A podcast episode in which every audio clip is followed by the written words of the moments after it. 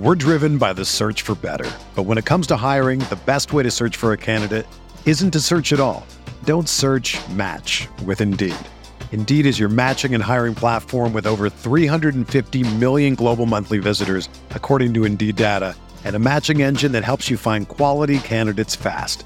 Ditch the busy work. Use Indeed for scheduling, screening, and messaging so you can connect with candidates faster.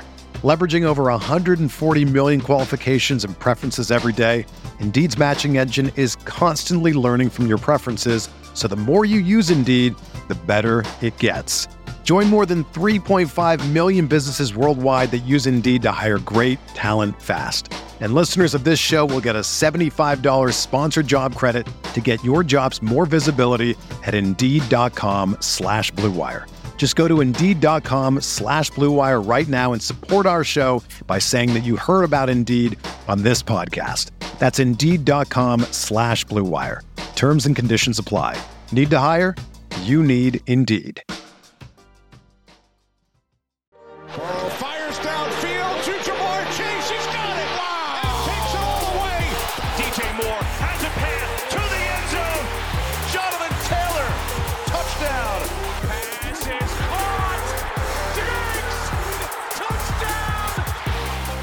We are at it again. We are trying to win the big prizes over at the FFPC, and we are joined by a guest on today's show. But you are, as always, ready for myself, Colm Kelly. I'm joined by Shawn Siegele, and we're joined here by David Phillippi as well. And we are excited to be drafting from the fifth spot in the FFPC $125 contest. Sean, we say this every time. We came second in this contest a couple of years ago with Blair Andrews. We did draft recently with Blair.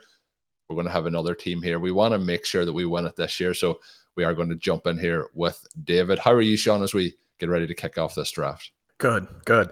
And I'm excited that we have David with us. Uh, he and I have been chatting a little bit about some work he may do for the site. And so that is always fun. I haven't done the best job of necessarily releasing these names, but I did pick two winners of the review contest, and those were Chandler and the Achievers. I'm going to be drafting Fantasy Pros leagues with them over the next week. So that's very exciting. Have a chance to win the $1 million there. Uh, there's going to be a little bit of overlay in that tournament, probably. And so I encourage everybody to jump in if you want a little bit easier path to the $1 million than you might have been expecting. Now, you're going to draft an awfully good team either way. So make sure you go out and have fun and do that. But we're going to be doing those teams. But the response was so overwhelming, and I appreciated the reviews so much that I wanted to include additional people. So I drew three additional names, one of which was David. And so he's going to draft with us today in the best ball tournament, $125 entry. Colm, what is the grand prize today here? 200,000 is what we are aiming for, Sean. We are going to try and settle for that. So we'll see how we get on. But David, I believe as well, also top 100 finish over in the, the BBMs over at Underdog. So we have uh, somebody here who's going to help us along to push us over that line. How are you feeling? You mentioned a moment ago a little bit nervous, but I said you're drafting with Shawn Siegele. So don't be nervous. But David is worried that Sean will let the clock run out here on these draft picks. well, so I haven't been in any of the FFPC best balls this summer. So that's kind of what I'm looking at right now is the difference because underdog ADP is so drilled into my head. And seeing something like Joe Mixon at 30, you know, um, it takes a, you know, it, it takes, takes a minute, a minute to gather to yourself after that. Yeah. Yeah. Um, uh, the, the advantage of that, though, maybe Sean, for us in this draft, I know we've been drafting at underdog as well, but it does get you in that mindset of where the differences in value could be on certain players and you know how ADP is different on, on certain sites. I know there's different scoring settings, but that will be interesting. But let's jump into the draft board. We will reveal a spoiler. We did have the fifth pick. We already made that fifth pick. That was Tyreek Hill. The draft starting off Justin Jefferson, Travis Kelce, Ja'Marr Chase, Christian McCaffrey. We had talked a little bit before the draft about it being between Hill and McCaffrey and hoping that one of them makes us to us. Obviously, we would previously have had Cooper Kupp in that kind of range. For people who did hear the draft that we did along with Blair Andrews, we did take um, Garrett Wilson over Cooper Kupp. Maybe a controversial Before he was decision. hurt. Yeah, yeah. Before he before was he was re-injured. yeah. So it was a maybe a controversial decision at the time, but may have worked out. So we are two picks away. But since we selected Ekeler goes off the board, Robinson, Diggs, Lamb, Chubb, Brown, St. Brown, Garrett Wilson, Davante Adams, Cooper Kupp, Barkley, Pollard, Henry. So there's a balance here. Quite a run there. Of uh, I was wondering what we were going to do if Mark Andrews got to. So Mark Andrews does go off the board. So we are up here. We're going to talk to you first, Dave. Have you any preferences of potential picks here at this spot? Well, I'm fine with Waddle too. I know Sean loves taking him. I don't know if I've heard you guys do both of them together, but I'm I do it uh, here and there, and I would also be fine with DeVonta Smith if you're interested in taking the chance on Hurts coming back. If you don't want to play Hurts at all, I would probably skip DeVonta. How are you feeling, Sean? We haven't done a, a Hill Waddle team because we haven't drafted really in a position to get Hill in recent drafts. How are you feeling about that? Well, I, I think I would probably go away from him with Hill. Is oh, Olave? So we'll go ahead and take DeVonta Smith. Look and see if we get Hurts to come back around his ADP over the last couple of days has been there at the 302. A little bit is, is that DeVonta Smith goes to the 212. So Hurts is being pulled up by certainly a number of drafters are going to put them together. David, my question for you would be how close is Chris Olave for you there? And if we wrap back around and both Hurts and say a Tee Higgins, who is in this range by ADP, if those guys are both there, is it a lock to take DeVonta Smith, or do you also consider Higgins? I mean, is it a lock to take Jalen Hurts, or do you also take? Uh, I guess Higgins? I say that assuming the only way Hurts is there is that Higgins is gone. You know, they're not both there, so I I, I like both. I mean, I like both of them there. Um, yeah, I I can't imagine having the choice. Just for reference, over the the past kind of three or four days, Hurts has been kind of one of the last four to five picks off that second round. DeVonta Smith, though, usually now been pulled up into the the mid second round, so it, it will be a little and and go. So I thought I thought that might have been a little bit tough. Um, Sean asked about Olave. I think it is interesting in that point. Sean, with it as well, we have done quite a few of the Waddle and Tua teams. Um, what would be your thoughts there? Like, you know, we obviously pass on Waddle. I think if it's 1v1 and we don't have Hill, we go Waddle over Smith. But in a format like this, we've talked about maybe not needing to super stack teams as much, but with a team like the Dolphins, and we think it will be pretty concentrated. Would you are you, are you completely out on the the option there of going Hill Waddle and trying to get Tua later on? Not completely out, but I do think we give ourselves a little bit more of that option for in week 17 for Tyreek Hill to be the guy who puts up the huge numbers. We obviously have a lot of Waddle teams. And so, I mean, either way, there, if we get teams into the finals, I guess I'm almost thinking about like having multiple teams in the finals, which, you know, John's that's going to be for himself in the finals. that's going to be a challenge. But I like to have that sort of optionality there. I also really like DeVonta Smith as a guy in terms of single week upside just being absolutely massive. One of the things here by letting Jaylen Waddle slide, and certainly it would be less of an issue if we had taken both, but just it's always kind of fun to be in that spot where coming back in the even number round, you are going to have the pick before the other team with a Dolphins receiver has the pick. And so we'll be able to make that move to grab Tua if it makes sense at that point. I like to be in that position and, and we find ourselves there. Usually it's because we have Waddle. Today it's because we have Hill. Yeah. And I think the, the one thing I would say on that is I find sometimes like we're looking at the sprint and the finals and we think that the Dolphins are going to be an explosive team, put up lots of points. And it could be a case that, you know, week 15 you need Waddle and Tua, and weeks, you know, seven, 16 you need Hill and Tua. That's one of the other ways that I would potentially look at it there. Sean mentioned Tee Higgins. I would love if Higgins would make it back to us here. He is going – in that mid second round as wide receiver 13 just after DeVonta Smith in recent days. So I, I'm not confident. And Sean, I, correct me if I'm wrong. I've been really good over these last few drafts at guessing when we are getting players and when we are not. It's been pretty uh, telepathic, I think, at this point. But we are two picks away. There is a possibility. Other players that will be of interest, Sean, TJ Hockenson has been the one we go back and forth on. We drafted with Blair.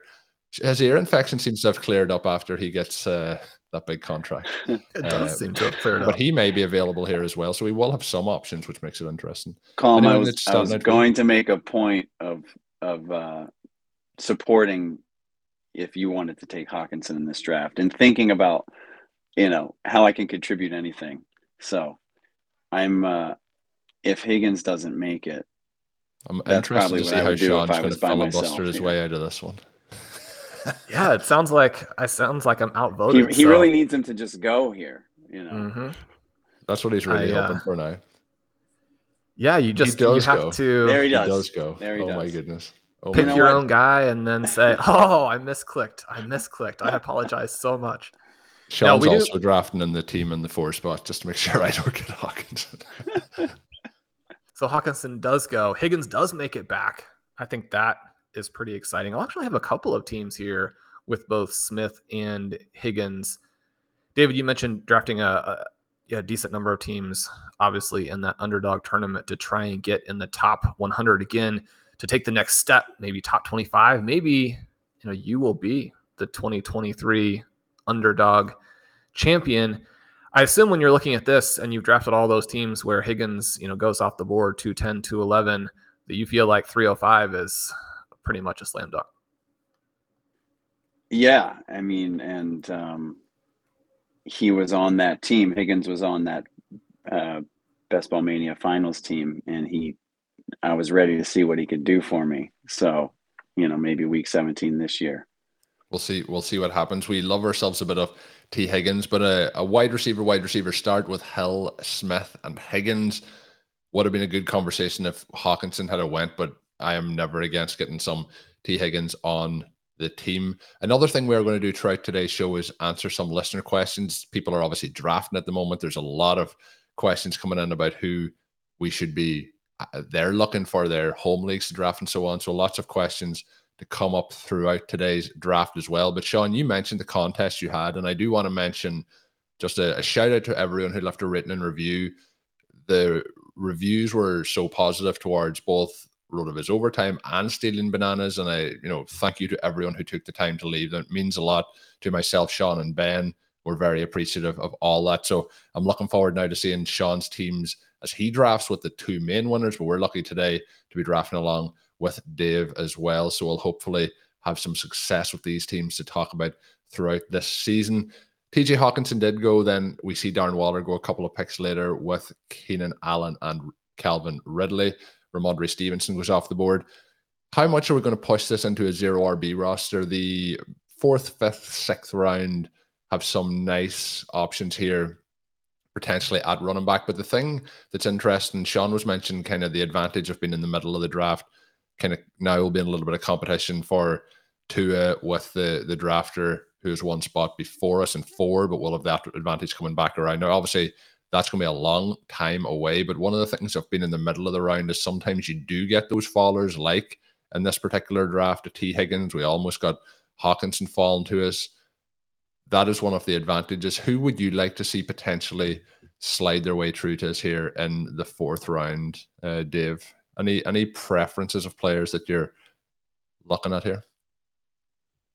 I mean, Breece is probably the favorite. His ADP Sean's interesting. It's not Yeah. dropping as much in this contest as it as it has in you know the the season long format. Yeah, it's been a little bit crazy. Uh, ben and I drafted him at about 404 in our main event yesterday. I was chatting a little bit with JJ. I had a chance to go on the late round perspective show. That was a lot of fun. I shared the draft board that Ben and I had as JJ had shared a couple with me. And as I was looking at the two, I was like, there's a lot of overlap on these players. But in JJ's draft, he actually got a couple of running backs a full round later. You know, took Breece Hall in the middle of the fifth, which I mean, is Breece not like the fastest running back in the NFL right now? it's like, how is Breece Hall going in the fifth round? Is he, sus- In is he this format- No. Is it what's going on here? it's like I mean, he's at 409, and that would be the perfect guy coming back. So I'm really excited, Dave, to hear that you are also on board with that. The another question would be, I was going to say this is the Joe Burrow spot as well, but I feel like he did just go. Oh, he goes did. at 309. So we do have to deal with the fact that you're going to have some wild card picks in these drafts as well. We have Burrow go at the 310, I should say, to a drafter who started Nick Chubb, Cooper Cup. And so neither the Chase nor the Higgins drafter is going to get him here. that makes me even even more excited for Hall. Another name of a player who could fall, Travis Etienne. Dave, what's your thought there between those two guys? I mean, in, in a perfect world, we could probably get them both, but Etienne right now, an ADP in the last two or three days of 402. So it will be quite a fall if he gets to us at 408. Yeah, I mean, I like Breece a lot, but a lot more. Um, and that doesn't mean I take him earlier, but I just think I just see the situation in Jacksonville as much more potentially capped for Etienne than for Breece. Um, and uh, and I'm way I have way more Tank Bigsby than I think you do because I just think that there's um, it's a funner funner way to play it for me. And now he's gone, so that debate is not going to happen. That's, that, that's that. You know, Sean was praying that Hockenson wouldn't make it make him too. So you were kind of doing the same there with uh, Etienne. Yeah, well, we've got 45 seconds to see if. Okay. So we are going to have a so, decision to make here. So, uh, and, and, it feels like it's going to be a pretty straightforward decision. uh, Sean, anyone else here for you at this pick outside of your boy, Breece Hall? Even your worrying exposures to Breece Hall, uh, nothing stopping this pick. No, because the flip side of that is that if you are right, you are going to look at this in six weeks and feel like you are in competition everywhere for all the tournaments. And so, no, I, I'm good with Breece here. David, you're also 100% in Breece Hall this week. oh, yeah. Oh, yeah. So we click him there. Now I think the question is how do we play round five and what do we want to do at tight end? The tight ends, again, in the last couple days, George Kittle, 411, Dallas Goedert, 503, Kyle Pitts, 507. Connor O'Driscoll, who won two years ago and then placed two more teams in the finals last year. So that's kind of what we're looking to do this year, place a couple teams into the finals, has written a great series on how to attack and win this format. Obviously, elite tight end is a big part of that. David, as we look here, do you think that this is an automatic tight end pick to get that elite tight end to go with a very nice three wide receiver and one running back start? Do you have a different player who we should also consider? If we're looking at the tight ends, do you have a preference between those three high profile players? Well, as far as going outside of the tight end position, I like the quarterback that you have in the queue. And um, to me, then that would push it to not having to think about quarterback till you know even potentially just taking one other quarterback waiting till later and then there's more of some of those middle range tight ends that are worth thinking about. Um, but i also really do like to take kittle and Goedert. Um, i don't think i could take pitts this early but if you took yeah I think it feels really early for Pitts for me. Sean's trying to make it up for me because we didn't get Pitts in the last draft, I think was what we were leaning towards. I think that we will have an option potentially for two of those guys. I'm hoping for. We do have the team in two who drafted Kelsey, with the team in four who drafted Hockenson. Now they may double down on the tight ends, but I see at least uh, two of these three guys hopefully making it into that conversation. The quarterback, this is the advantage when you are not streaming, Sean. We did talk about potentially streaming this particular draft, but we had Dave and Curtis streaming an FFPC main event over on the RotoViz YouTube channel. If you haven't subscribed over there already, please head on over and do so. But that gives the advantage of being able to name these players and not worry about getting sniped. Uh, it's always interesting when you still get sniped, even when nobody's listening. But that's just. Although uh, I wanted to say, you know, your team name of OT, there's got to be at least five people in this draft room who knows who you are. There's also the reason for that is when I signed up for this draft, I put in OT, and then Sean, we forgot to change the team name. I think that's what happened there. I know. Well, if if we had had a little more time, we would have gotten Dave's creative. input and yeah, a good creative team name that would have helped us. We're, we'll still change it to something fun so we can track this one easily throughout the season. But that's I was going to mention a very good point, Sean. We should not have OT as our our team name. yeah. So well, uh, you know, I was going to say we'll, we'll blame that one on but we, we, could just put the link to the rankings as our team name. right. so George Kittle does go. He is not 100%. And so that has been the thing that has concerned me a little bit there. Dave, where are you on Dallas Goedert, both overall and on a team where we have Devonte Smith, and we obviously are not going to have the quarterback.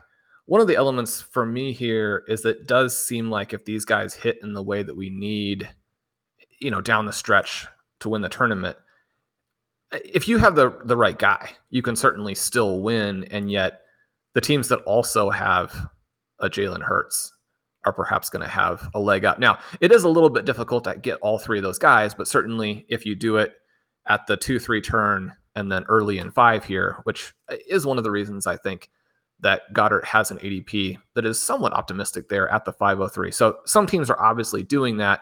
Does that give you any pause when we think about the pick here at 505? No, and I mean I'm an Eagles fan, so it's not hard to sell me on. And DeVonta Smith and AJ Brown and Goedert were also all on that finals team, so I have no problem with stacking heavily. Uh, I think also, uh, well, uh, there he goes. I would just finish to finish the thought. You know, drafting more in a half PPR site and then coming over here to 1.5. I think does give him a boost, like relative to Kittle. So I think the gap that's between Kittle and Goedert on underdog is more or less justified. Uh, I hear, you know, they, I think they do belong pretty much in the same spot. So we are up on the clock, Sean. I'm just going to mention here. Obviously, Jonathan Taylor is going to miss those opening weeks of the season. Is there a point here where he becomes interesting for you? No. Okay, fair enough. I like so, to just I just like to ask the questions. So we are kind of it seems like we're not going for Kyle Pitts. The quarterback was Justin Fields, but the there is some wide receiver options here that could be of interest as well, and, and the likes of Drake London and Diontae Johnson. Where are we leaning here? Let Dave go first. Let Sean go second. Well, I just want to say that the other player for me would be Kenneth Walker. And so, David, okay. between these two guys, Walker and Fields, you pretty locked into Fields? It's Field. It's it's Fields easily. You know, there's a Charbonnet later. There's no uh there's no replacing the Fields, I don't think. So Fields is the QB that I have in a variety of places as your real target in the first five rounds if you're going to select an elite QB. Now, Colm and I have mostly not been going after the elite guy because there are, I would say there are ways to replace the QB production. Whereas, you know, the flip side of the thing with Kenneth Walker is that, I mean, Charbonnet is like a far, far, far inferior talent. Now, from a scoring perspective, that might not matter because of high value right. touches. And so, from that perspective, that's one of the reasons why Charbonnet makes the zero RB candidates countdown, despite, again, some questions about his overall talent level. But especially since we've been not necessarily getting a lot of teams with the elite QB. I really love the start today where we have Fields. Certainly, if we end up coming back and taking Tua, then this could very easily be a two QB build, and that gives us some additional flexibility late. In this particular format, we're going to have some receivers who come around in six, seven, eight. We do have the three guys to start it's going to be more or less the tight end position that ends up being an interesting kind of cobbled together spot for us. Now, one of the things that the roster construction explorer is very clear about for tight ends in this format is something that will work. And so, as long as we have those late targets, and we do, that'll be a great uh, way to complement the start for this team. So, I mean, this is perfect. We get those three wide receivers. We get Breece Hall, we get Justin Fields. This is the all star team that we set out to draft.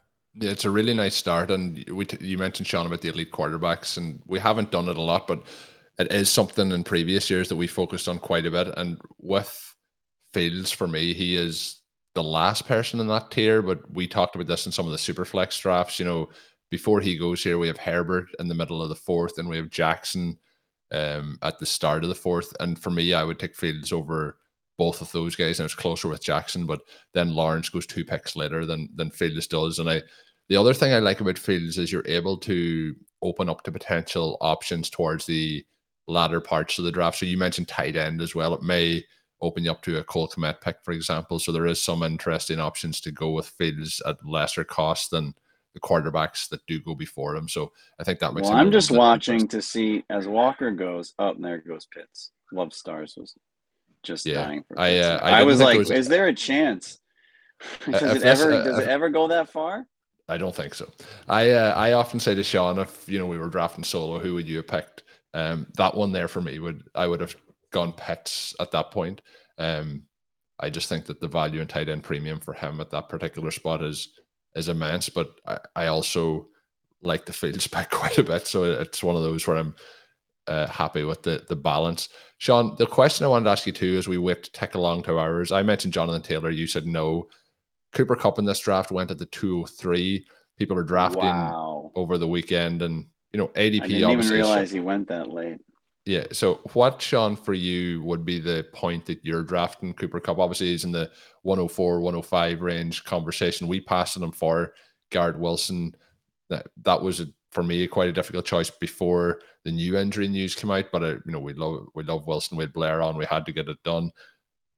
Where is the point where you think you would still be taking Kupp with the current news? And you know, there's a there's a fear that you know even if he gets back on the field, that this could reoccur again.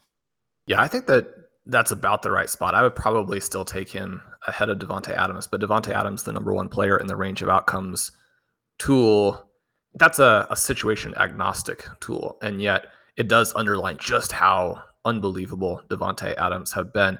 Both Kupp and Adams have a recent season where they average 25.7 points per game. You just you don't get that from wide receivers. And so for so many other receivers to go ahead of them for guys like Stefon Diggs, to go ahead, to go significantly ahead, I think doesn't make a lot of sense. But I, I do like that spot for Kupp because you now have some some very real concerns. And we're talking about the one-two turn. There are other elite players here. So that's where I would take him. And that's frustrating because I did have him as being basically, I mean, I had him ahead of Tyreek Hill, who we took at the 105. And so it, it's it's just too bad that this injury has been lingering. Yeah, it's it's very unfortunate. It feels to me like you mentioned Adams. I'm kind of writing that Waddle Smith, um, you know, kind of tier there. So anywhere in the, I'm willing to take those guys anywhere in the early second. So I think it's a fair spot. Heartbreak for me, Sean. That was the player I was going to pitch. Was Javonte Williams? He goes off the board two picks before us. We're into a similar situation potentially here. Jerry Jeudy may be a target. He's obviously with the injury. Um, the the next round I think is going to give us a few options with the likes of you know Dotson, uh, Smith-Njigba, potentially even Swift. But are we willing to go with Jeudy here, or do we go with one of the other guys above above that? Who do you like here, David? These guys are going in the last couple days just right at this spot. Jeudy probably more likely to fall. Uh, but even if you fell, we might prefer JSN. Uh, how are you liking to play yeah. this? Jeudy's my last favorite player in the queue. Okay. Yeah, the least favorite. Yeah. Is your first Any, favorite? Anyone but Jeudy. Um, I mean, I would like. I like the idea of getting you know two Eagles, um, and this is kind of the last chance to really potentially hit big there. So I think we can get Swift though potentially at the next pick. I don't want to curse that next pick, but do you have I'd a preference be between Dotson and JSN? Well, looks like Dotson goes earlier, so we could maybe get him and then JSN. Yeah, so that'll give us two potential picks on the way back. So, in terms of getting a sense of of what you were looking at there, we take Dotson. I don't believe he would have come back. I do think that both JSN and D'Andre Swift, who is the Eagle that you're talking about, and someone who would give us a second, a really high upside running back, those are the two players that we're sort of looking at. I think that they will both come back to us if they do, David, you have a, a strong choice between the two? He wants all the Eagles, Sean. He's told you this multiple they're, times. They're like my, you know, they're like the two guys I like to draft the most. I think only Gainwell do I draft more than Swift, and JSN's at the top. So, but because we've loaded up on the receivers to start, and we're just with the one running back, and I tend to be comfortable not having a ton of running backs if we have Swift, I'm even more comfortable, you know, with the number of running backs maybe being lower, especially because we're going to need to prioritize tight end um, volume.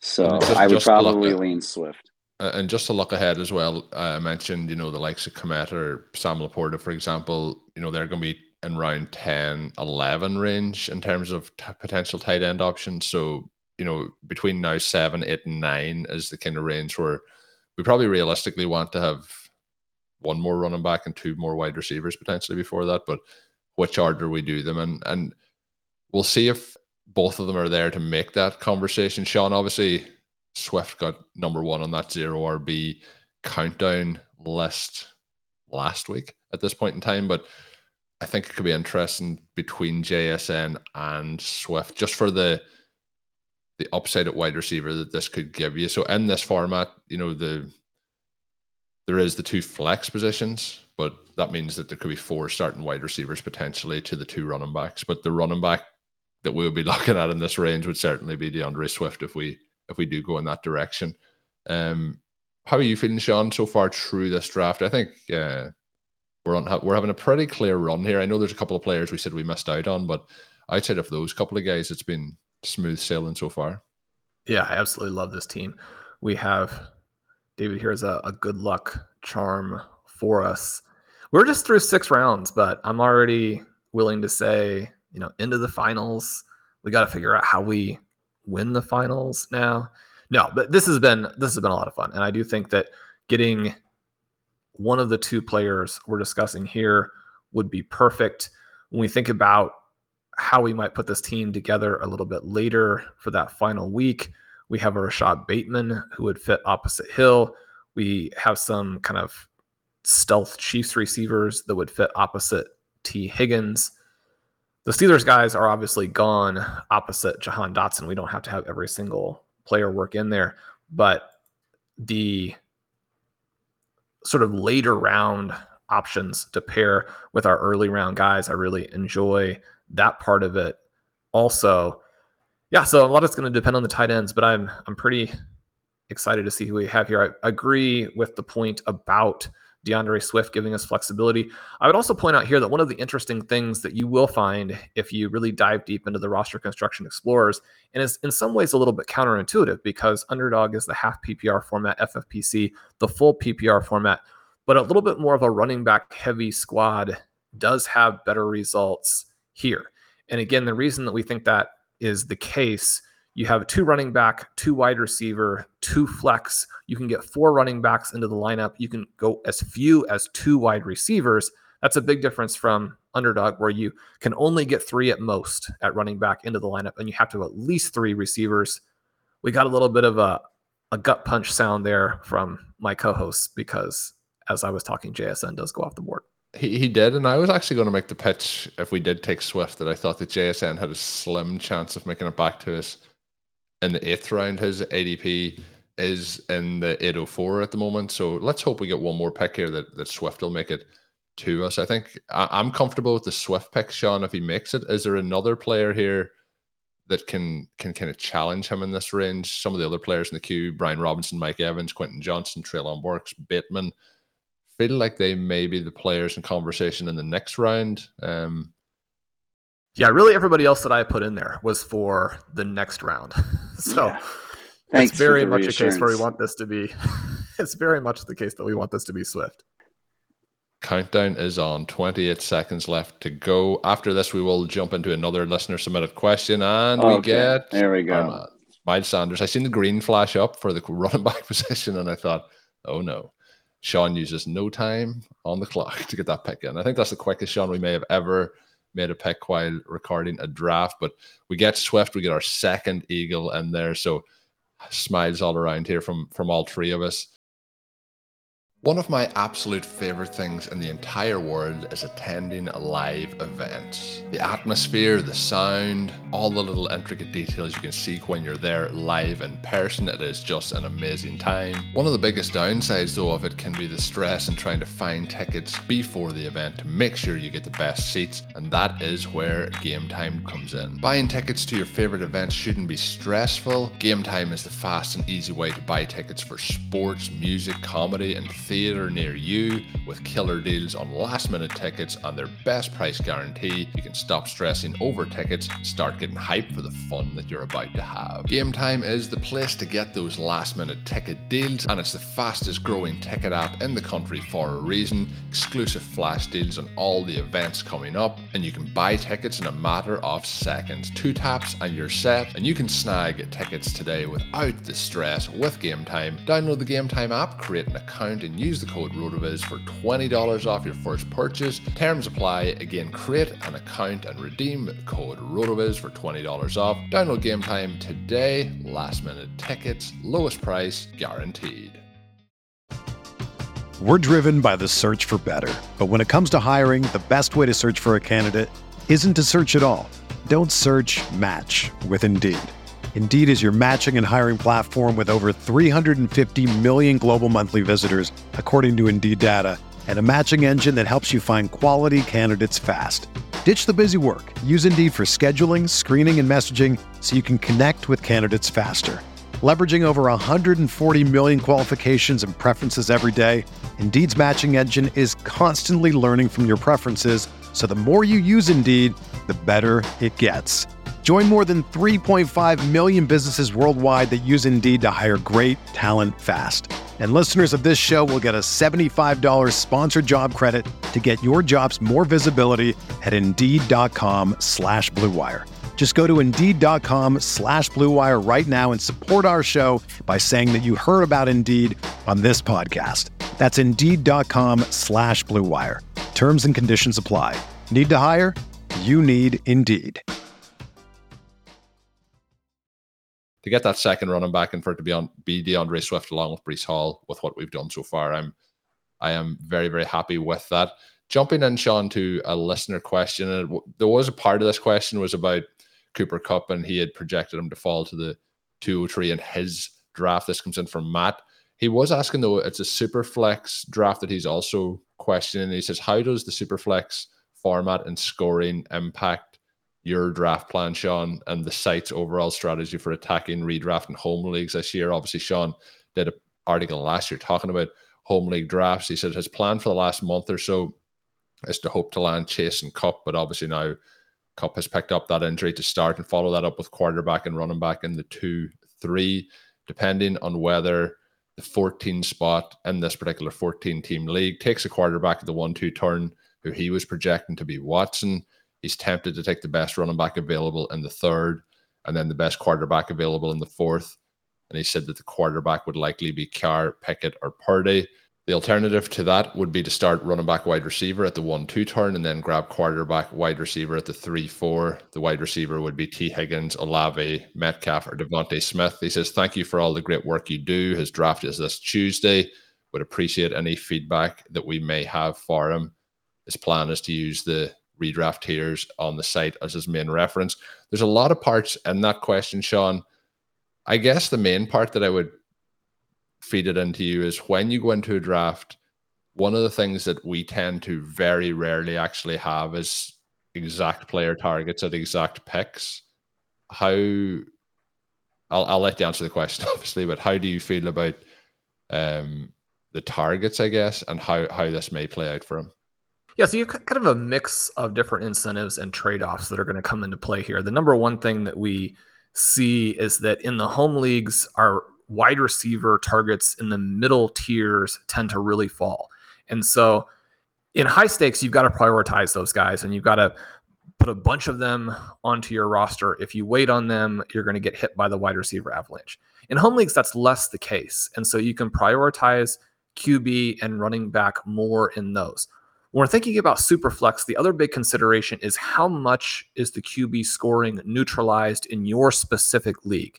Because if the QB scoring is knocked down in order to make it a true super flex as opposed to a 2 QB kind of default type of situation, then I really like getting those star running backs, the star wide receivers, because you can go after the lower QBs. You can go after guys like a Desmond Ridder, Kenny Pickett, uh, obviously a Sam Howell. And even if you miss, you're going to have the elite running back, the elite wide receiver that you can put into that super flex. And in many leagues, the scoring is actually similar enough that that's a fine play. And what that also does is give you the flexibility to actually have better running backs and better wide receivers if your kind of sleeper QB does hit. So it creates a super team for you. So the combination of the super team and the flexibility, you know, really makes you want to go with something of an anchor QB and then wait on it.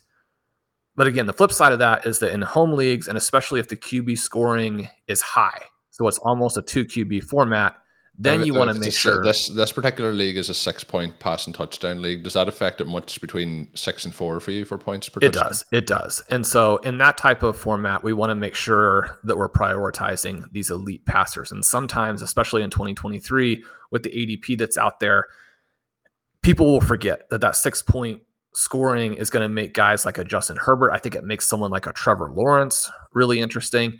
And then as you move down through the tiers, though, it makes players like a Geno Smith, like a Jared Goff. I mean, those guys are very potentially exciting, but also it makes someone like a Kenny Pickett a real target. I mean, Pickett could go off and be this year's Trevor Lawrence in terms of making the jump. When you have a Pickens and you have a Diontae Johnson, you have a Pat Freiermuth. So all of those different elements, I think, are the things that you want to consider as you get ready for your super flex draft thanks to Matt for sending that question. I probably should have mentioned the six points at the start, but uh, yeah, it's um, it's always interesting to get the variety of leagues now that are expanding into even home leagues, whether it's dynasty or redraft. I often credit, you know, Scott Fish with the expansion of Superflex in, in terms of the format and popularizing popularizing it with the Scott Fish Bowl. But um, yeah, awesome to see people involved in all the different leagues. We'll have more questions as we move throughout the rest of the show. The positive news, guys, there is four picks before our pick, three picks now as Courtland Sutton goes off the board. There hasn't been a single player so far that was queue when we mentioned only having one target that we wanted within the D'Andre Swift pick. All the other options have made it through to us. Another player, Shawn, that I just want to mention when we are at this particular point, it may be a pick for the wraparound, but he is going at the moment in the fourth pick or the fourth last pick off the eighth round, which is right around where we are picking. That is Tua. Does he become a conversation here for us to get that second quarterback and to kind of close out the position unless something really happens for us later on? Or, uh, you know, because we did talk about the drafter in four. We are going to have him picking after us, but then picking again before us. So the, the likelihood the Tua would fall past him twice is, is very small here. It is. And so I want to throw that over to David, ask for his preference on how we build this out from a quarterback perspective. If we had Justin Fields and Tua, then I mean, that's a lot of excitement at QB. We could stay with the two quarterbacks that frees up a roster spot. But obviously, there are going to be some other players who are exciting here where once we've taken a Justin Fields, it's maybe less pressure to take a Tua. Some of the names Brian Robinson, Quentin Johnston, I mean, Rashod Bateman actually comes a long way back around, even back around in the 10th to try and put with our Dolphins. Do you have a guy here, David, who would push you off of Tua as the QB choice to go with Hill? Yeah, I mean, I would I would rather take Bateman or Johnston. Um, I see you put more in there, maybe because of Breece, and I think I wouldn't want to take him here, maybe next round. But I just with I don't draft Tua a lot, so having already taken Fields, it's hard to go to, especially with you got Dotson. So you know maybe Sam Howell later. I would I would make the pitch here to step in and go with Tua. I'm, All I'm right, Colm's putting his foot down. Um, I, I think that Quentin Johnston and Bateman will definitely come back to us. We take Quentin Johnston. I'm gonna. That's gonna the first pick it. now that I I'm not. So so so we have to take Tua now if he comes all the uh, way. There's no chance he's going to go at this pick now. He's definitely going to go before he gets back to us. He going James Conner if the, if he comes back to ah! us, I use. But uh, I, I I also think that's a mistake for the team in four, and maybe they're looking at the teams that have gone with you know Hurts, Allen, Mahomes are on these next three picks.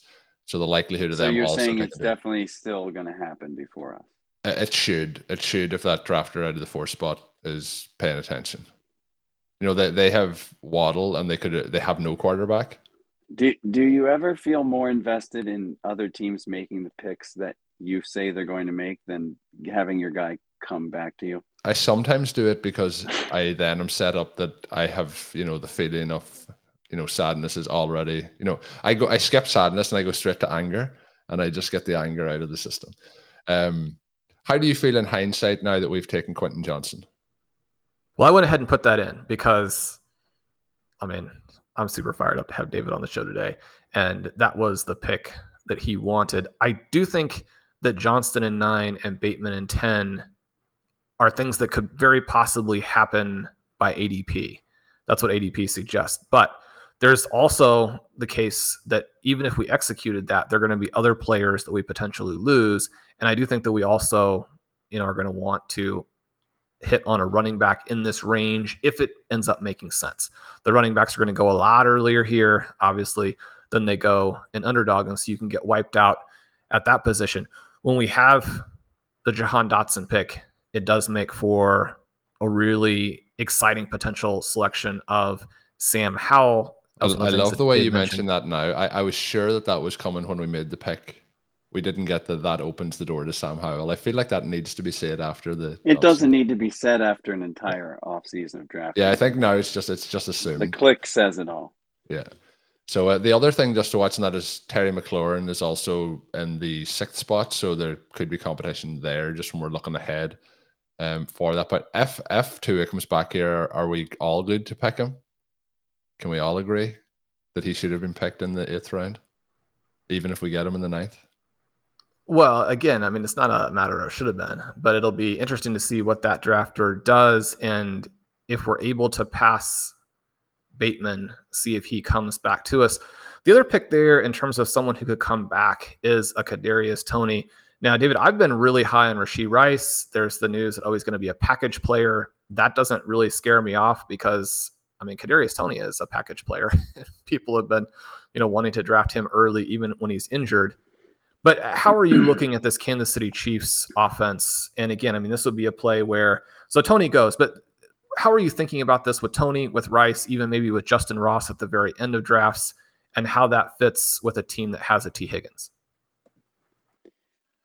Um, I've I've been in on Rice. You know, um, everything seems better for him relative to the investment than the recent selections they've made in past years. You know, everything in the offseason has seemed better for him than it did for Skyy Moore last year or Hardman years ago, Toney. I mean, so who knows what'll happen, but um I I think yeah, the value there potentially is huge.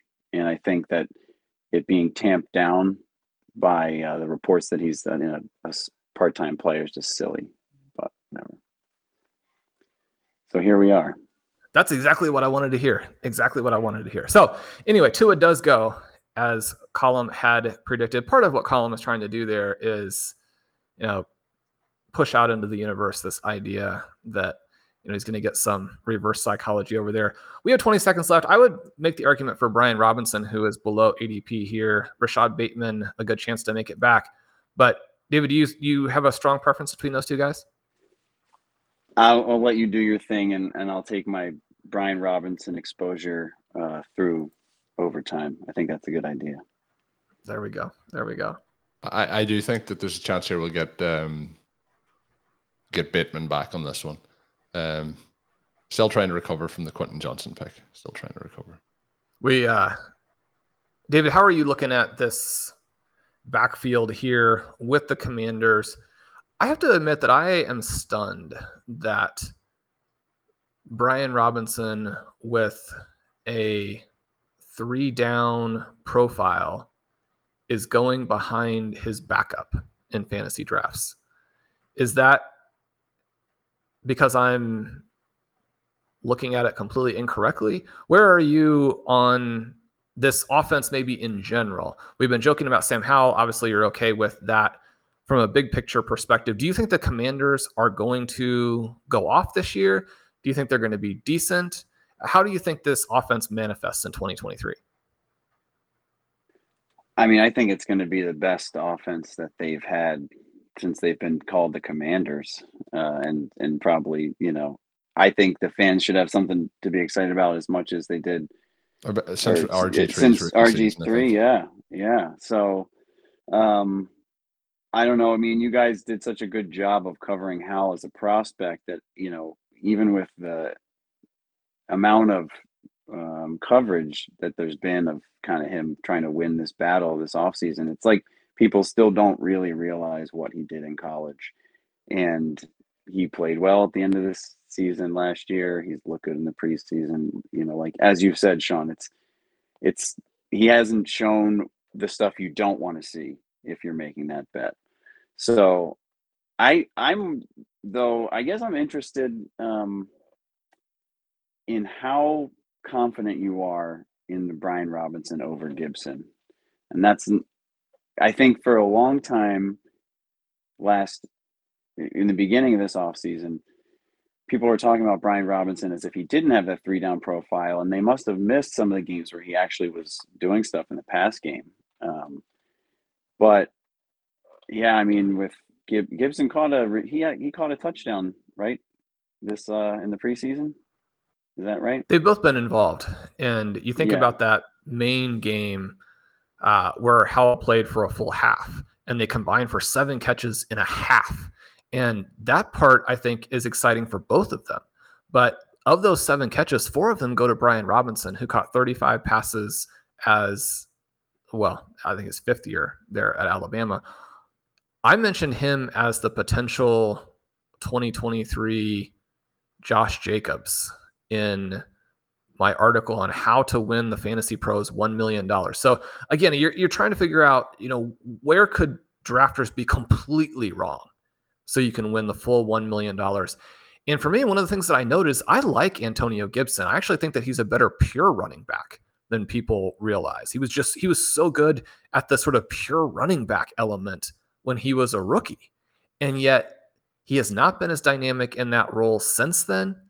And the commander's coaching staff, again, sort of prior to Bieniemy, had really soured on him to where before he was very sadly shot last year, I mean, it looked like Brian Robinson was going to get a massive workload. Well, at, at that point of the season last year, Antonio Gibson was almost just going to be playing special teams. It, it had gotten to that point where Robinson was going to be the starter. He was named the starter. The incident happened shortly after.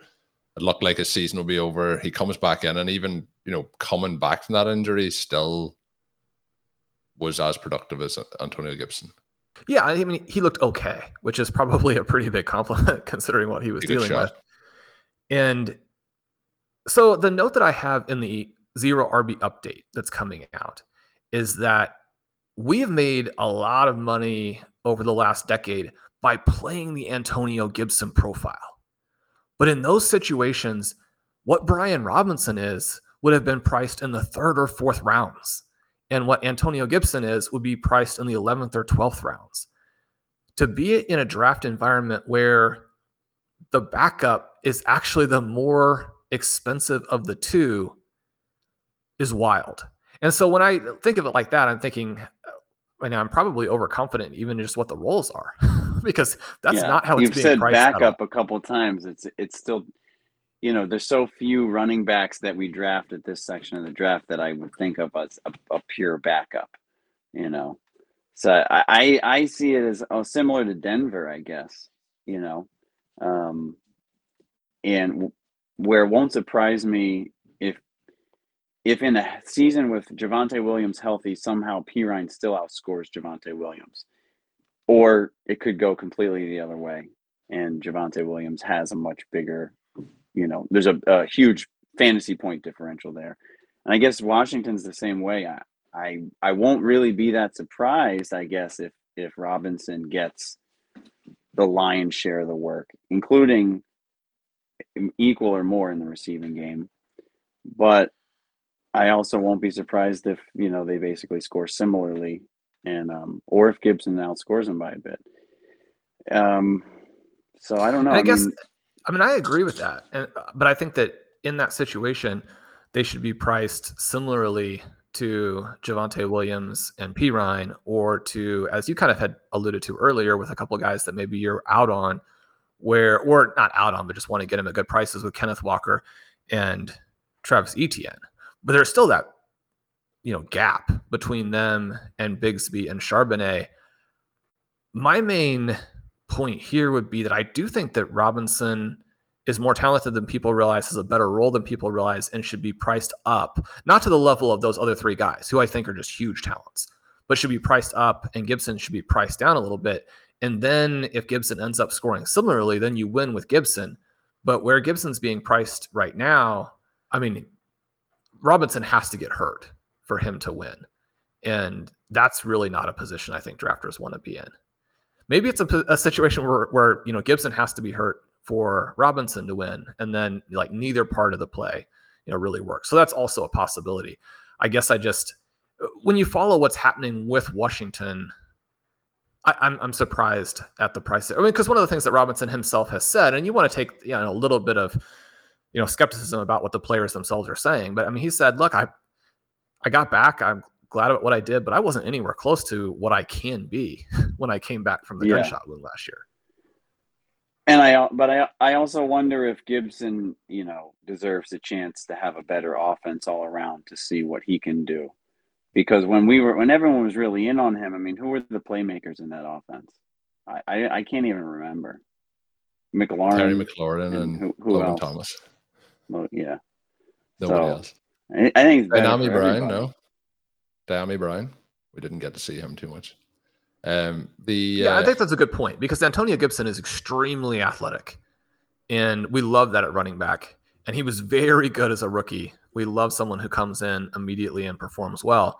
Certainly, you know, the door is not slammed shut on Gibson as being a potential league winner either. So we are one pick away. Um, since our last selection, Juju went off the board, Kincaid, Watson, Gibson, who you were talking about, uh, Tyler Higbee, AJ Dillon, Jaylen Warren, Sam LaPorta, who I was hoping to get in this round, uh, McKinnon, Joanne Johnson, Kirk Cousins, Charbonnet, Ryan, and Mostert. So a couple of running backs we may have been interested in. Sam LaPorta has certainly been interested in. Bateman does make it back around. At this point, I would mention Cole Kmet as a potential option as well. Tight ends are moving a little bit quicker in this draft than they would normally. He usually is an ADP at the back end off the 11th round, but you know, we may get him in the middle 11th. Something to, to consider here. Shawn, which way are you leaning here? We know that I think Bateman may be the, the way that, that Dave wants to go here. Yeah, Bateman made it back. I'm ready to pull the trigger unless David, you've seen something else come up in the interim. That you prefer. Yeah, I I don't I don't really expect a tight end to go before we pick again. So yeah, I think we're safe in that. Okay, so we take Bateman there. We'll see what happens over the next couple of picks. Shawn, I'm going to bounce in one more listener question here before the next selection. We get a couple of keeper questions coming in. We have one from Wee Cooking. He needs to cut, well, not that he needs to cut seven players, but needs to, to move seven players in this dynasty league. It started off with a, a tweet to ask me, would I, tra- you can answer this, Shawn, would you trade Brandon Aiyuk and Nico Collins for a 2024 first that would be mid uh, at worst? He said he was running into countdown or cut down issues. I said no. Would you trade Aiyuk and Nico Collins for a 2024 first that would be mid round at worst? Mid round at worst equals I don't know what it's going to be. That's the well, it could be the 12th pick. Uh, well, David, you're going to do some dynasty content for us, or at least there's that possibility. You're in a bunch of leagues. Again, there there are so many other considerations that go in here, but would you? Uh, for me, Nico Collins is not even not part of it. Really, I. Well, it's part of it if you're Collins. planning to win. I mean, it's also I think you can trade Nico Collins separate. I mean, if you're trading Brandon Aiyuk for a first, I, I don't think you need to be adding. And you better. I think you need to be confident that it's not just a late first. Yeah, I don't know. Well, one of the not points that me. David makes here that I think is really important and people can miss is that it's just it's so easy to think a certain thing is going to happen for the next season and then we don't find that to be the case. I know that I mean 2022 was a weird year and the veterans both were the highest scoring players and kind of stayed healthy where the young guys did not. But a lot of the teams that I had projected for bottom 4 were league winners last season because guys who were kind of on their last legs you know made a difference in 2022 as opposed to collapsing. So that's something to keep in mind. There are a lot of dynasty leagues where there'll be a team or a handful of teams that just have so much more depth that even a, a variety of injuries are not going to really change things, or teams that are just so weak that even if they had multiple guys break out, it'd be kind of what this listener is asking about, where it's sort of like middle of the round at best. I like Brandon Aiyuk. It's going to be hard for him to score at a level that is a true championship kind of guy and to do that over the long term because there are so many other talented players in that offense. And so if you need to move some value into 2024, if you have the type of roster that can withstand a Brandon Aiyuk trade, then I might be a little bit tempted there. But certainly, if you pull up the tiers, you're going to see that Brandon Aiyuk is worth more than that. I don't have a much of a value on Nico Collins. I don't think that Houston is going to do much, and I don't think that he's their best receiver. But I think that Dave's point there too you can trade him separately. And the perception of Collins, and I could easily be wrong, but the perception of Collins is enough to make those moves separately. So I think you're giving up more value than you're getting back, but I also don't think that Brandon Aiyuk should be completely off the table. That's that's pretty fair. Um, team is pretty loaded at wide receivers: Garrett Wilson, Tee Higgins, Treylon Burks, Brandon Aiyuk, Jordan Addison, uh, George Pickens, Skyy Moore, Bateman, then Collins goes into the ranks. Uh, when we look here as we get ready to get back on our clock for selection, Shawn, there is other players like Collins there. I know you're not going to want to be cutting Gainwell in this situation, uh, David, but Gainwell is there, Ty Chandler, uh, Jerome Ford, Kendre Miller, Roschon Johnson, Sean Tucker, Daniel Bellinger, Tyler Kroft, uh, Khalil Shakir, Bell, Pierre Strong, Justin Ross, Albert O, Tyquan Thornton. So he's in kind of that position where the players are worth something, but not worth a huge amount. And it, you know, with having to cut seven of those, it's going to be a pretty tight squeeze. What would you be looking to do in terms of trying to get down to that cut down? Would you be picking certain players that are ready to cut straight away, Shawn, from that list? And I know we're one pick away here. We can we can bounce to the question back after if we have to. Yeah, let's let's look here at our options. Marvin Mims, somebody that I think we want to at least consider, but his ADP shows him coming back. Rashee Rice ADP shows him definitely coming back. Jamaal Williams is sadly like vaguely relevant with the Kendre Miller situation. I put him on there just to kind of remind us that he is a good, really boring pick there. Achane probably doesn't come back. And now with Jeff Wilson on IR, I think he is extremely exciting again and would give us potentially a fourth, you know, tournament winning type of play here. I mean, the safe pick is to go with Cole Kmet. That matches up with our QB, but also, and Cole Kmet, I think, much better in best ball. I like Achane, especially on this team, but I'm open to whatever. I think we're going to get really done at tight end in this draft if we don't take Kmet here. Colm, are you? We I mean, we outvoted you before, but are you? Uh, Cole I like I like Achane, but uh, the roster's not going to. We're going to be in trouble here. I think at tight end. Go for Achane though. Uh, that makes it like I I don't understand the Tua pick more that we have added an Achane.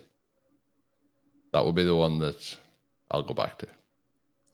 Well, Quentin Johnston will be an interesting guy to track. They continue to report that I mean he's not even going to be that involved in week one. That is a little problematic for us because you know Rashod Bateman, a little bit of a wild card. We do need some of those guys to be in the lineup. We got to have two running backs, two wide receivers, two flexes. We want to start scoring. We can't afford to get too far behind in that starting lineup early on. And yet, Quentin Johnston, mean, I had him in my second round when Ben and I did the 2024 redraft look ahead. Quentin Johnston's upside, again, is tournament winning. And one of the things that Colm we ran into that was a huge surprise to us, I think, was that in the 2021 contest, it was actually the wide receiver position that we were struggling so dramatically to get points from there at the end. I think there's a chance that Cole Kmet comes back through because he's just not a sexy pick and because we have the quarterback that he goes with. I also don't think that we necessarily are going to look at that and say that Cole Kmet was the difference in winning or losing because there are guys here who project to accomplish a lot of the same types of things. And so this will be the perfect team to get a lot of our late guys. I mean, I think that Hunter Henry is the best tight end still available, and he tends to go really late. His ADP currently is in 14. So really late is an exaggeration, but we have a shot at him. We're going to have Michael Mayer, who is a really strong pick. We're going to have Trey McBride. Colm, you and I selected Durham Smythe with Blair Andrews. I think that that is a strong pick late. If we're going to go with volume, I mean, even in this format, even volume is hard to get. And so we want to be aware of that as we move through. But tight end is it's the position that has the most fun upside guys late and handling it with volume is a good player. I mean, Mike Gesicki, somebody who doesn't go until round 17. And because of some of the news around Hunter Henry has probably been overly punished, I would say that Gesicki is a multi round value late there as well. Not as confident as Shawn that this is all going to work out, but uh, let's uh, let's go back to the keeper question, Shawn, to to uh, see what we might do here for uh, we cooking who who sent that one over. In terms of guys like that are outright cuttable, you're you're obviously talking about the Eagles so far in this draft. Alberto over there now, but there isn't many guys who are are straight up cuts on this team, Shawn. So would that lean you more into that question that he originally came in with that far to move Aiyuk? Yeah, and that's one of the things that we talked about in the Dynasty Reanimator series, especially as it relates to the RB Triflex cut down, where I mean you've got to get down to the 20 players. And if you have followed our perpetual reloading strategy, where I mean you could have 25, you could have 30. I've got a team with 31 players that has to get down 11. Now, in that case, usually there are three or four where those players are back to the point where there's just no value. But you do still have to get down quite a few guys. And I think that one of the problems that managers run into is they think, okay, well, I'm going to trade the 25th, 26th, 27th guys on my roster, as opposed to thinking, okay, I'm going to trade the 8th, 9th, and 10th guys because those guys have a lot of value. But because of the overall depth of my roster, I can actually move those guys on. And so if you don't have clear cuts, then I think trading a star works in Dynasty. We think about Brandon Aiyuk. he's a peak type of player, and yet two years from now, are you going to be able to trade him for a similar type of thing? Almost certainly not. And so if you can't play the guy for two years and then trade him at either the same or an elevated price, and you have a good offer to move him now, or you can work with that manager to get a little bit more and accomplish both of your objectives, then I recommend doing that. The problem that most dynasty managers run into is they start moving guys too late as opposed to moving them too early. Good stuff. So we are now two picks away from our next selection. Cole Kmet did go. Um, we have Hunter Renfrow, Jordan Love, Romeo Doubs going since that. So we're picking now, and two picks. Okonkwo goes off the board. Marvin Mims, Rashee Rice would be two options here. If if we hadn't Swift, it would be kind of a zone where we'd be looking at potentially getting Penny Anyone else standing out? Ty- Tyler Allgeier also um, potential option in this range. Anything for you, Dave? Well, I think you should make a call on a tight end. I don't want any. The you, tight ends here are no good. Uh, you, We're okay. waiting for so now we, we've missed Kmet and so we got to wait longer. I was going to say, I think that we could select. So Dulcich goes in this range, and I think actually is still probably a similar type of pick to Cole Kmet. Obviously, the preseason hasn't been great for him. If we take him here, we have a guy, and then we can pass Mims and Rice through. Colm, are you completely out on Dulcich? No, not completely out, but um... David, are you out on Dulcich? Close to out, but so I was on. I think in this team, uh, I was about to say the upside could have been. There. I would. I'm probably looking at um, Allgeier and Roschon Johnson, Tyjae Spears over Dulcich.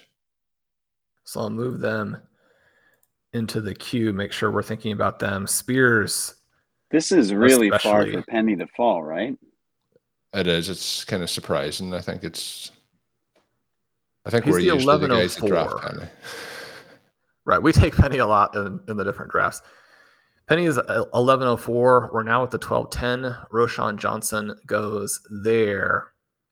Just don't think Penny is necessarily a good fit for this team. One of the reasons that I was thinking about moving Mims through or passing on him is that we're getting to the point where we're at the limit for receivers, and Rice is still an interesting pick. But I think that we could make the Rice pick in this next round and see what happens. The problem that we have though is that because he played so well in the preseason, if we don't take Sam Howell with this next pick, then he probably doesn't come back to us. And so we're boxed in a little bit from that perspective. I have a fun one for you. We could take Dulcich and uh, then we'd have Mims and Dulcich and we could take Russell Wilson. Yeah, I mean Quentin Johnston with Mims and Dulcich opposite him would be a really good setup. And the flip side of the Sam Howell rise is that I mean Russell Wilson's ADP is the 12 11 and yet he's a guy that goes anywhere anywhere. I mean he can go 3 rounds early, he can go 3 rounds late. People are all over the place on Russell Wilson. And so that one I think is kind of interesting. I mean, Russell Wilson only appeals to me well below ADP, but we'd be kind of setting that possibility up with what we're yeah, and I'm going to call it again. I think the drafter in four will take Russell Wilson on the way back here. Jerry Jeudy team. I don't really I don't want know. Russell I think Wilson. he passes him through. I don't want Wilson. Don't make us make that call. call. Uh, I'm with Shawn. Um, uh, Dulcich Uh-huh. didn't go off, so that that's not to be worried about. Um, I also think that just with Johnston and Mims together, we can go with Russell Wilson. Not necessarily here though. I, again, I think you can really yeah, push no, I him think it through. would have to fall through in the fourth, maybe the fourteenth. Um, but what are we thinking here in terms of Howell? So most drafts we would be in this spot. We would be starting to look at really into the zero RB guys. I mentioned Sharp, Allgeier, for example. But in this draft, we have you know Hall, Swift, Robinson, A Chain. And yet there are four quarterbacks ahead of him in ADP still available. But they'll all they'll all go in the next wave. One of the things there is, yeah, they do just tend to all go right in a pack at this point. Can I get Noard, please? Russell Wilson. goes to the Oh, Russell four. Wilson, he does go there. That's all right. That's what we wanted anyway. We wanted to have Johnston Mims, but not be stuck with the QBs. Well, I mean, if you were stuck with Justin Herbert, you would take that, but that would be way too expensive. So we are back up. I think the two choices here are Sam Howell, Tyjae Spears, Rashee Rice, a potential guy to come back around. Obviously, we haven't addressed tight end, but we're looking at a really fun, like just late, late, late, late tight end uh, approach. I'm being honest. I think we're into a five tight end build after. Yeah, we get a no, I, here. I agree. I agree. so we take Howell here, Shawn, or do you want to go with one of the running backs? Probably makes sense to go with Howell here. It always David, makes do you- to go with Howell. Do you prefer Spears to Howell in this team? It just it feels simpler to just get Howell now. Could So you we'll imagine if Dave comes on this show and now everyone who listens to the podcast is listening to him and he talks us out of drafting Sam Howell? Could you imagine what that would do? The Well, it's also something where you just you you can't go down with your brand being tied to passing on Sam Howell when you have Jahan Dotson and being like two points away from winning the two hundred thousand dollars. You just I- gotta I have to think I of like what like- the incentives are. I, I, I feel like Sam Howell is pretty much at the start of the Road of His Overtime podcast. Tyler Boyd was, I felt like the poster boy for the podcast, Shawn. I feel like Sam Howell is now Can part of it, our it, identity. can we get can we get a an update to the intro once we have a call for a Sam Howell? I think we should because I was actually going to do. I've meant to do this for a couple of weeks. As ask on the show who should be in the intro because we do tend to update it every season. So that's a perfect time for to ask people to pitch in with intro ideas of who should be in it. I think Sam Howell has to make it in there. But what we are going to do is we're going to put a pin in it there for this part of the draft. We're going to come back with the final selections because, as you know, at this point we have zero tight ends. We have passed on them all at this point. So we will see who we can pitch together. So far, the team is Tyreek Hill, DeVonta Smith, Tee Higgins, Breece Hall, Justin Fields, Jahan Dotson, D'Andre Swift, Quentin Johnston, Brian Robinson, Rashod Bateman, De'Von Achane, Marvin Mims, Sam Howell. And as much as I've been you know, vetoed on certain picks here, I, I love how this team is progressing. So we'll see what we do through the remainder of the draft. My name is Colm Kelly. You can follow me on Twitter at Over to Martin, joined as always by Shawn Siegele, also joined by David Phillippi, and he's going to help us finish out these final six selections to turn this team into a juggernaut and win the entire contest. So until we are back, have a good one. Thank you for listening to Overtime on RotoViz Radio. Please rate and review the RotoViz Radio podcast on iTunes or your favorite podcast app. You can contact us via email at rotovizradio at gmail.com. Follow us on Twitter at RotoViz Radio. And remember, you can always support the pod by subscribing to RotoViz with a discount through the RotoViz Radio homepage, rotoviz.com forward slash podcast.